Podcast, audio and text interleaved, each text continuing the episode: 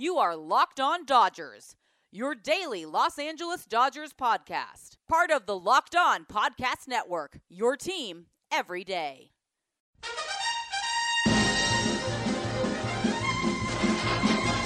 So I say D, I say D-O, D-O-D, D-O-D-G, D-O-D-G-E-R-S-T. Hello, Dodger fans, and welcome to Locked On Dodgers, part of the Locked On Podcast Network, your team every day. This is the daily podcast covering the Los Angeles Dodgers, bringing you the smart fans' perspective on our boys in blue. I'm Vince Samperio of Chavez Ravine Fiends, and with me, as always, is Jeff Snider of Baseball Essential. How's it going, Jeff? I'm good, Vince. How are you? Uh, I'm doing well. You know, the Dodgers snapped their losing streak, so it's a happy episode. And then we're, you know, so we're going to talk about that, and we're going to talk about what we want to see from Clayton Kershaw tonight. And then our last part will be a tribute to Yasiel Puig ahead of his return to the Ravine tonight. Uh, the good, the bad, and you know the not the ugly, I guess. Uh, you know, just all encompassing. We're gonna take some of your guys' answers to your favorite Puig moments, and then we'll discuss our favorite Puig moments and give Yasiel his rightful due. Uh, but first, we're going to talk about Sunday's win and Clayton Kershaw's first start. So, Jeff, I know you had some thoughts about the win on Sunday. Yeah, it's too bad that they had to wait until Sunday to break the losing streak. Uh, obviously, would have been nice to win at least two or three against the Brewers, but uh, they lost the first two. But the the losing streak is over, so that's good.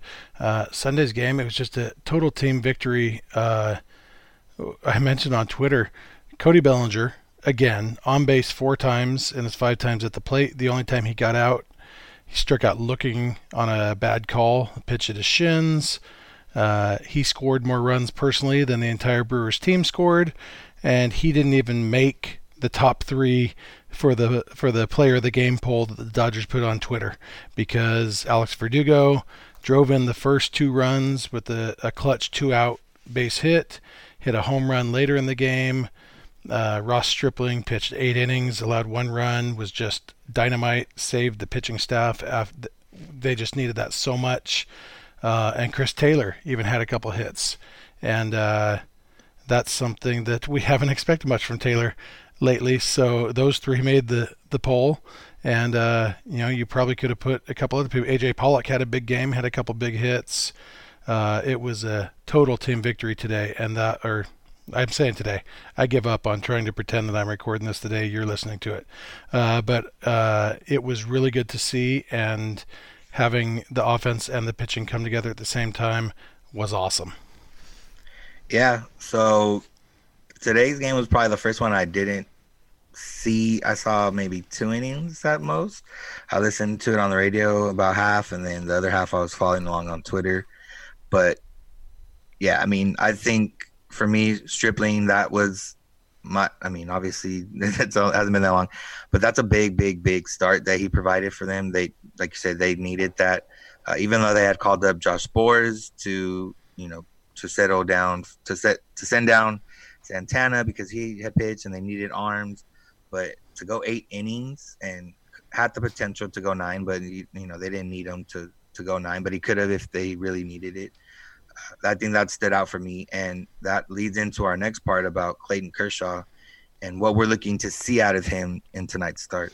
Yeah, I think Stripling took a lot of pressure off Kershaw uh, because we we don't really know what to expect. Kershaw threw 80 something pitches in his last rehab start.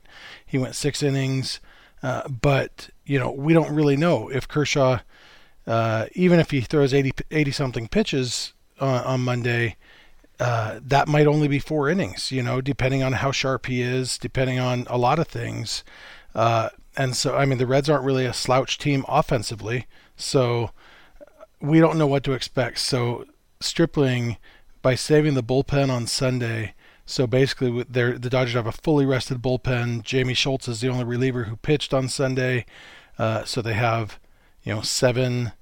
Uh, I guess they haven't made the corresponding ro- roster move yet for Kershaw uh, or as as at the time that we're recording this. So uh, I don't know who they will. I actually they might just send Schultz down. Uh, yeah, that's what I was thinking on Sunday. So yeah, they're probably going to have eight rested relievers uh, which is which is good. Uh, so even if Kershaw only gets through four or five innings, obviously we'll hope for six. Uh, but really, all I really want to see is Kershaw's slider working, uh, because we know he's not going to have uh, peak Kershaw velocity probably ever again, uh, unless something drastically changes. And so he needs that slider to be working. He needs to be moving. He needs to be locating it. Obviously, the curveball and kind of using the the fastball as his third pitch instead of uh, as the pitch everything. And he showed last year he can be really effective with diminished stuff as long as that slider's working. So that's what I'm looking for on Monday. Yeah, um, first and foremost, you know, if as long as his arm and shoulder and everything stays intact, uh, that's the ideal part. The slider is definitely something that he's going to need in order to be successful. I think, and it, it, he might not be too deep into this yet because it's so early in the season, but I'm going to be focused on his sequencing because it's like you said, with a diminished fastball, he can't necessarily always throw that first pitch fastball anymore like he used to. And we've seen kind of in recent years when teams have had success against Kershaw, it's usually early in the count, jumping on that fastball, you know, hitting that first pitch and and getting out and getting runners on base and kind of making them work. And I think I think that's what it, if if his stuff is working, then he's gonna need to mix in that slider first pitch. He's gonna need to mix in the curveball first pitch instead of trying to get the fastball over first pitch because you know he can't you can't throw 90 miles an hour to get it over anymore. So I think that's the main part I'll be looking for uh, as well as you know maybe he'll maybe uh, something will happen and it will pop 93 but if not if he can mix his pitches up and, and get everything working then he'll be fine just like he was last year yeah i'd love to see obviously not maybe quite that good but some version of the game two of the nlds that we saw where he pitched a contact was really efficient with his pitch count got a lot of weak contact. I think there were three or four you know weak comebackers to the mound in that game. He only struck out i think three that game uh, and he got through eight innings on I think in 90-ish pitches in that game. So I'd love to see something like that, uh, even if it's not quite to that. Yeah, it was a good way to end the weekend, even though it wasn't a good start to the weekend. And now, the next segment, we'll talk about Yasiel Puig and, and everything that he comes with in his return to the ravine. Yes, Matt Kemp's returning, but he's already had a return. Yes, Alex Wood's returning, but I don't think we're any of us are attached to Alex Wood and and Kyle Farmer. So we're going to talk about Puig. But first, we want to remind you to subscribe to Locked On Dodgers. You can do so on the new Himalaya app that we've been telling you about, and hopefully you've tried out and you liked it. If you have, then keep using it. If you haven't, give it a try. Or, you know, wherever you get your podcast, you can find us on there. You know, change is hard, but you'll like to switch to Himalaya. So try it out. All right, let's take a quick break. For the next minute or two, we're going to talk about SEX. So if you have any KIDS in the CAR, go ahead and plug their EARS for a minute, okay? Hope I spelled all those words right, and I hope you could tell what they meant. Uh, have you ever gone to the barber and wondered why there's a bunch of gray hairs on the ground when they're done cutting your hair? Or have you ever played catch with your son and then you feel like a truck hit you for the next couple days? Or maybe when it comes to the sexy times, are you maybe just maybe a little less always ready to go than you were when you were younger? Don't answer those questions out loud, and please do not tweet your answers at us. It's none of our business. In fact, to quote Michael Jackson from back when we were allowed to acknowledge his existence, ain't nobody's business but mine and my baby. That's where BlueChew.com comes in. If you want to increase your performance and get some extra confidence in bed, check out Blue Chew. That's blue as in I bleed Dodger blue, and chew as in Madison Bumgarner likes to chew out opponents who pimp homers or flip bats or look at him because he's a crybaby and a stunted uh, immaturity, whatever he is. Ugh. Anyway, Blue Chew brings you the first chewable with the same FDA approved active ingredients as Viagra and Cialis, so you know they work. But the best part is, Blue Chew is prescribed online and shipped straight to your door in a discreet package, so there's no in person doctor's visit, no waiting in the pharmacy, and best of all, no more awkwardness. They're made in the USA, and since Blue Chew prepares and ships direct, they're cheaper than a pharmacy. You can take them anytime, day or night, even on a full stomach, and since they're chewable, they work up to twice as fast as a pill, so you can be ready whenever an opportunity arises. Now, this isn't just for guys who can't perform. It's for any guy who wants a boost in the bedroom, either in quality, quantity, or both. I mean, I obviously don't have any problems in that department. I don't mean to brag, but I do have three whole kids. But I have to admit, even I am a little bit intrigued. So, anyway, right now, we've got a special deal for our listeners. Visit bluechew.com and get your first shipment free when you use our special promo code MLB. Just pay $5 shipping. Again, that's B L U E C H E W dot com, promo code MLB to try it free. Blue Chew is the better, cheaper, faster choice, and we thank them for sponsoring Locked On Dodgers. We are back, and we are here to talk about Yasiel Puig. Uh, if you know me or if you followed me, you know that he's probably not probably he's been my favorite player since he came up. Uh, I remember when they signed him out. Uh, well, they found him in Mexico, and obviously he, he got to Mexico via Cuba, and he's he's a polarizing player, and we're not going to just bring the positives. We're going to, you know, bring all sides of Yasiel Puig and try to bring that perspective and, you know, see how we feel and see how the f- fans feel. We actually asked the fans uh, to give us your favorite Puig moments. So we're going to go through that. We're going to give our favorite Puig moments and just talk about him as a whole. So, Jeff, where should we start? Yeah, one thing that jumped out at me about these uh, listener favorite moments is uh, how we misremember some of the things that uh, Puig did. For example, one listener's favorite moment uh, at Peace Joe 24 when the Dodgers went 42 and 8 in his first 50 games with the team in 2013. Uh, it's funny how history has been rewritten to reflect that, uh, but that's not how it happened. Uh, Puig made his debut on June 3rd, and if I remember right, let's see, the Dodgers' 42 and 8 stretch began on June 22nd. So uh, Puig's first games went win, win, loss, win, win. So that's a good start, four out of five. Then three straight losses, then a win. Then two straight losses, then a win. Then two more losses, then a win. Then two more losses.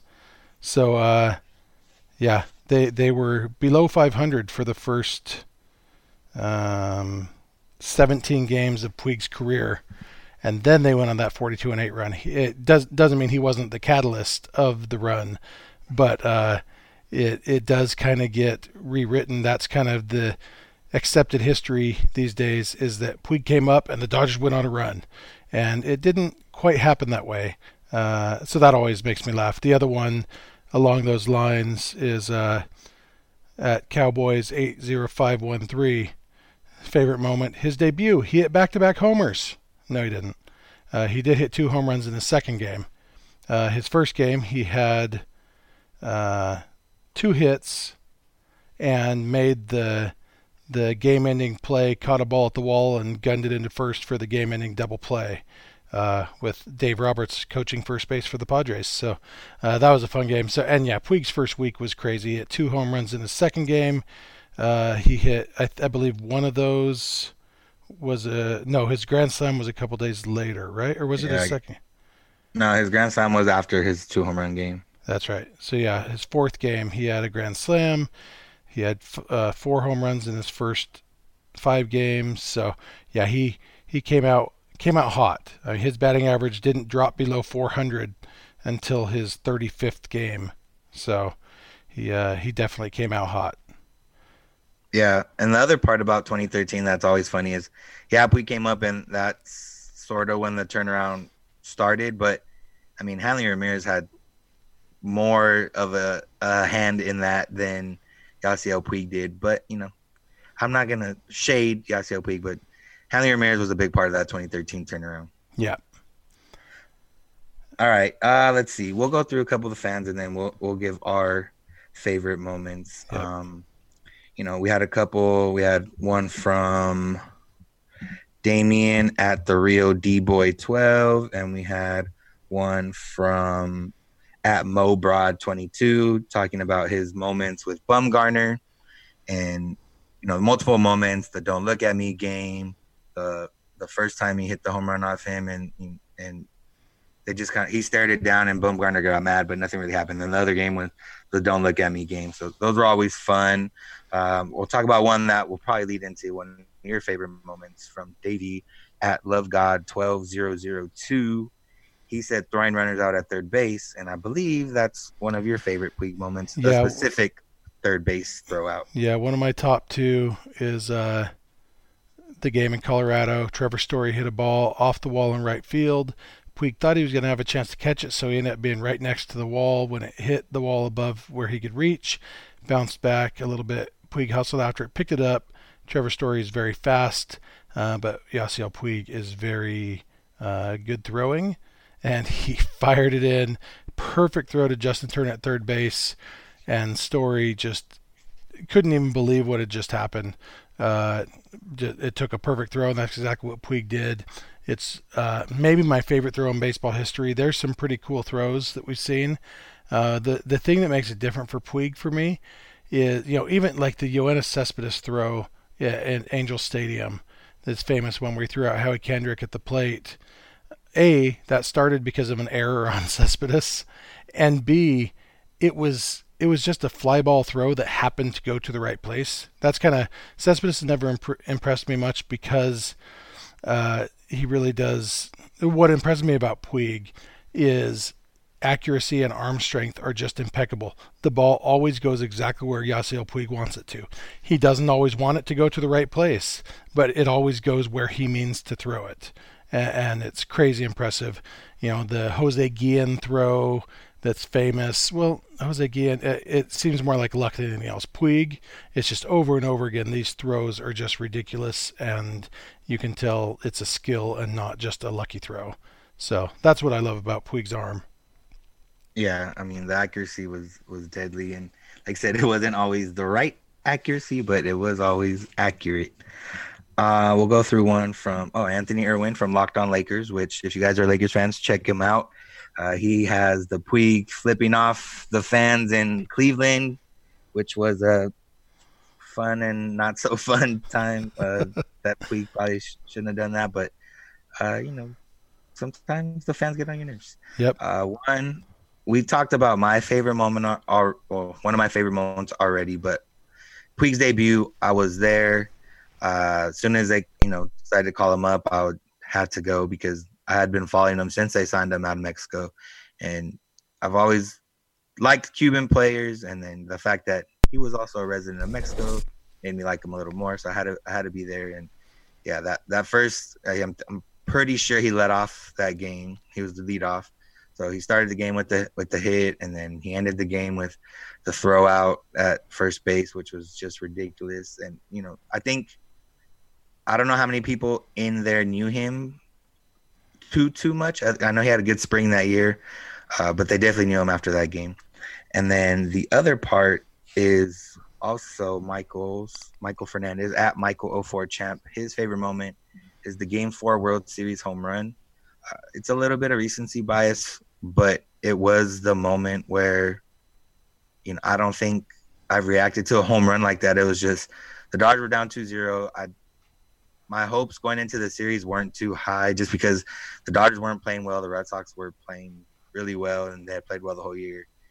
And to when he hit that home run, it was, you know, you thought it's going to be 2 2. And who knows what's going to happen these last three games. The Dodgers have a chance. Like, this is, if this, if they turn this around and they win this, this is Yasiel Puig's moment and the moment that I felt he deserved from just from everything that happened over the his time with the Dodgers. And obviously it didn't end up working out because Ryan Madson and the bullpen and a lot of other stuff happened after that, and the Dodgers ended up losing. But that game four home run, just that feeling at that time was one of the probably one of the better feelings I've had as a Dodger fan in my my entire life. Yeah, that's uh that one was awesome. I, it might not even be my favorite home run of Yasiel Puig's in the 2018 postseason because that game seven of the NLCS uh, when Puig hit that home run, you know the Dodgers were already ahead two to one, but the the Brewers had been threatening just the previous half inning. There had been that great catch by Chris Taylor, where Bellinger kind of leaped over Taylor as Taylor slid and caught the ball, um, and that was to to kill a rally. Uh, that was what they had a runner on second, so they had a tying run on second and Christian Yelich at the plate, and they they bring in Julio Urias to pitch to Yelich, and uh, gets him 0-2, and then the third pitch, Yelich hits what looks like a game-tying double, and Taylor made the play. And so I was already kind of pumped from that, and then the Dodgers start uh, threatening against you know Cedeno and Jeffress. They get the runners on, and so then Puig comes up, and there was uh, how many outs were there? Two outs. Um, but it was second and third. And so it's like, okay, Puig, just get a base hit. Let's get an insurance run or two. You know, Bellinger was on second, so you're thinking base hit with two outs is going to score two runs. Just, just do something, Puig. And Puig gets a line drive, and my first thought was, sweet, two run double. And then the ball just kept going, and it kept going, and it kept going, and it got over the wall. And I didn't intend to, and I didn't plan it, but I cried because that was the moment I realized the Dodgers are going back to the World Series. And after 30 years of not going to the World Series, suddenly they're going for the second year in a row. And that moment, I actually, I, I somehow ended up on the floor in my living room by the time the ball went over the fence, and then I ended up just burying my face in my couch, and I was like shaking. So uh, that one, I don't know if it was the difference between watching it on TV and being at the game, because I was at the game at the World Series, but for some reason, almost being watching it on TV with my kids and my wife was a different experience. So I like that one maybe even more. Yeah, I mean that one was was huge. Uh, I think bef- I think that home run I was the loudest I've ever been when a ball when a home run was hit. Uh, I was watching it in the Bay Area actually when I was finishing moving my stuff, and I went to my, go watch it with my cousin. I was like, I had to watch it with another Dodger fan, Yeah. and I was like, well, I hope your neighbors aren't uh, aren't annoyed because that was pretty loud. How we got right now. Yep. Uh, all right, rounding it out, we had our pal Justin, uh, Justin underscore Hicken. He talked about the 2013 season, which seems to be popular one. And then the last one we have is from at Master Carlos with no vowels. He has the point tongue wagging when he slid into third base, and the that was NLDS right in the against the Diamondbacks. Yeah. So, yeah. So I mean, now Puig has said some stuff since he's left the team that has changed maybe some people's perspectives. Uh, and you know, today or yesterday, Andy McCullough came out with the article that can also change some people's perspectives. So you know, just summarize Yasiel Puig's time as a Dodger, and we'll we'll end on that note from each of us. Yeah, uh, yeah. Andy's article, it, it was great. You should read the article. Um, you know, I'm not as enamored of Andy as a lot of people are, but he's a good writer, and this is definitely a, a great article. It shows both sides of Puig, and one thing that really struck me is kind of the point of the article is the fans loved Puig, but the team and the front office had reasons that he was frustrating for them, and my main takeaway from the article was that doesn't need to change. I am really excited to be at Monday's game and stand up and cheer when Yasiel's name was name is called and when he comes to the plate at least the first time. Um, I actually bought better seats than my regular season seats because I want to be closer to Yasiel Puig for the game. I I love Yasiel Puig and I loved every minute, almost every minute of his time as a Dodger. And Andy's article doesn't change any of that for me, but it does make me a little less sad that they traded him. I had already kind of accepted it, but when you see the reasoning behind it, this was not uh, a foolish move. This wasn't clearing space for Bryce Harper, which they then failed to do. This was uh, they felt they needed to trade Yasiel Puig. And when you read the article, it's hard to argue with that statement. I mean, it, especially the the quotes and sometimes even more telling, the non quotes from his former teammates. Uh, Yasiel Puig, you can tell they all either like him or really want to like him. Uh, it's not like he was a clubhouse cancer, but he, it was time for him to do something new. And so, because of that, I do think the Dodgers are better off without him. Even if he hits 50 home runs this year and wins the MVP, I think the Dodgers are better off without him. Uh, not in a Bill Plaschke sort of way, but in uh, they gave him six years of really trying their best, seven years, no, six years, Yeah. of trying their best to get him to work within their system. Not some arbitrary system, but I mean, when you look at, I mean, the fact is, according to that article, and it's hard to dispute it, the Dodgers maybe win the 2017 World Series if Yasiel Puig believed in George Lombard's positioning charts. And that's hard pill to swallow. So it doesn't really change my feelings about Puig's time with the Dodgers, but it does change my feelings a little bit about his departure, and I'm even more okay with it than I was. Yeah, I mean, that's pretty much exactly how I felt after reading the article today. And even after the comments that he said he hadn't worked hard, but now he's in a contract year before he's when he said those, that didn't it you know it didn't really bother me be, because well it bothered me that he would say something like that, but in terms of me not liking him or it changing my opinion of him, it really didn't because my opinion of him is based on the way he made me feel when he was playing and the way you know when he was doing things for the Dodgers, and I can't go back and change how I felt in those moments because we you can't go back and do that. Like when he would do the things that he did, it you know it the emotions that came out were were real and you can't change that.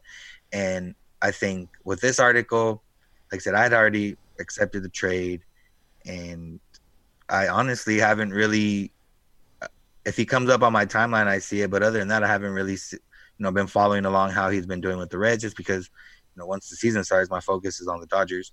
So, but seeing this, reading the article, you know, like you said, it, it was telling. The non quotes were more telling. I think Seager said something that Andy pretty much went around and was asking people for their favorite Puig moments or whatever. And Seager said he couldn't say it without bashing Puig uh, pretty much. And you know, Kershaw didn't have a favorite Puig moment, but he gave the answer. You know, he helped us win, and he was part of you know six straight playoff runs and all that other stuff. It was a very Kershaw answer. Yeah, very Kershaw answer. And I think I think what did strike me a little bit was the way Jansen and Kike talked about it compared to Joc Seager Kershaw. But that's just a sense of you know, it's hard for those guys to relate to guys like Puig and and every, and other players that come from other countries because it, it is a different uh, experience and it is a different thing. Not that that excuses Puig from doing stuff like that was an article like ripping up defensive positioning and showing up late and any of that, but it, it's it's a different experience. So, like I said, the Dodgers gave him six years. They did all they could. They sent him down to the minors. They they had trades in place for him. They you know, they benched him. They Roberts did a lot even of different admitted things. that he had a double standard and uh, you know had different rules for Puig. So yeah, so you know it's not for lack of trying on their end, and it's a little bit of lack of trying on Puig's end. And if he feels he doesn't need to do those things, or he feels he has a grasp of the game, then that's on him. But it at the end of the day, it shouldn't come down to that battle. If and that's why you know things ended how they ended, and uh, hopefully, you know, I hope he still does well, and I'm still rooting for him. But you know, his time as a Dodger for me is still going to be a happy one. And like I said, I'll be in, I will be in the crowd tomorrow or tonight, uh, cheering him on when he comes to bat, and that part won't change. And I think you know after after that game, it'll be you know close that part and not worry about Puig anymore because you know I'm worried about the Dodgers. Yep, he gave us happiness, and I will stand and cheer that tonight, and yeah, then we'll move on. And we've gone way too long, Vince. Yeah, I know. Well, but I feel like uh, if you don't like it, then sorry. If you do like it, then you're welcome. Good. Yeah, I mean that's just how that. I think that's a fitting episode for Puig. Yeah, we were a little bit late. Yeah. So uh, thank you for listening to Locked On Dodgers. We'll be back tomorrow to talk about probably Puig's reception if it goes if it doesn't go well. But more importantly, to the team's success, we'll talk about Clayton Kershaw's perfect game and how me and Jeff celebrated that. Uh, and remember, you can subscribe to the show on the new Himalaya app or wherever you think will sound best Apple Podcast, Spotify, Stitcher, Google Podcasts. Uh, if there's another one that you use, let us know and we'll, we'll throw it in here. Um, if you like the show, make sure you show us. You subscribe, download, listen, rate, review, tell your friends, tell your family, tell anybody that you know as a Dodger fan that you have a favorite new podcast that you listen to and you want them to listen to. Make sure you follow us on Twitter and Instagram at Locked On Dodgers. You can follow Jeff at Snydog. You can follow me at Vince Samperio. If you want your voice heard, you can call us and leave us a voicemail at 323 863 LOCK. That's 323 863 LOCK. We are here every weekday morning, and you guys should be with us. When you get in your car, tell your smart device to play podcast Locked on Dodgers. And remember, you don't have to agree, you just have to listen. Have a good one. Snider out. Say D. I say D O. D O D G E R S. The team that's all heart, all heart and all thumbs. They're my Los Angeles, your Los Angeles, our Los Angeles. Do you think we'll really win the pennant? Bye.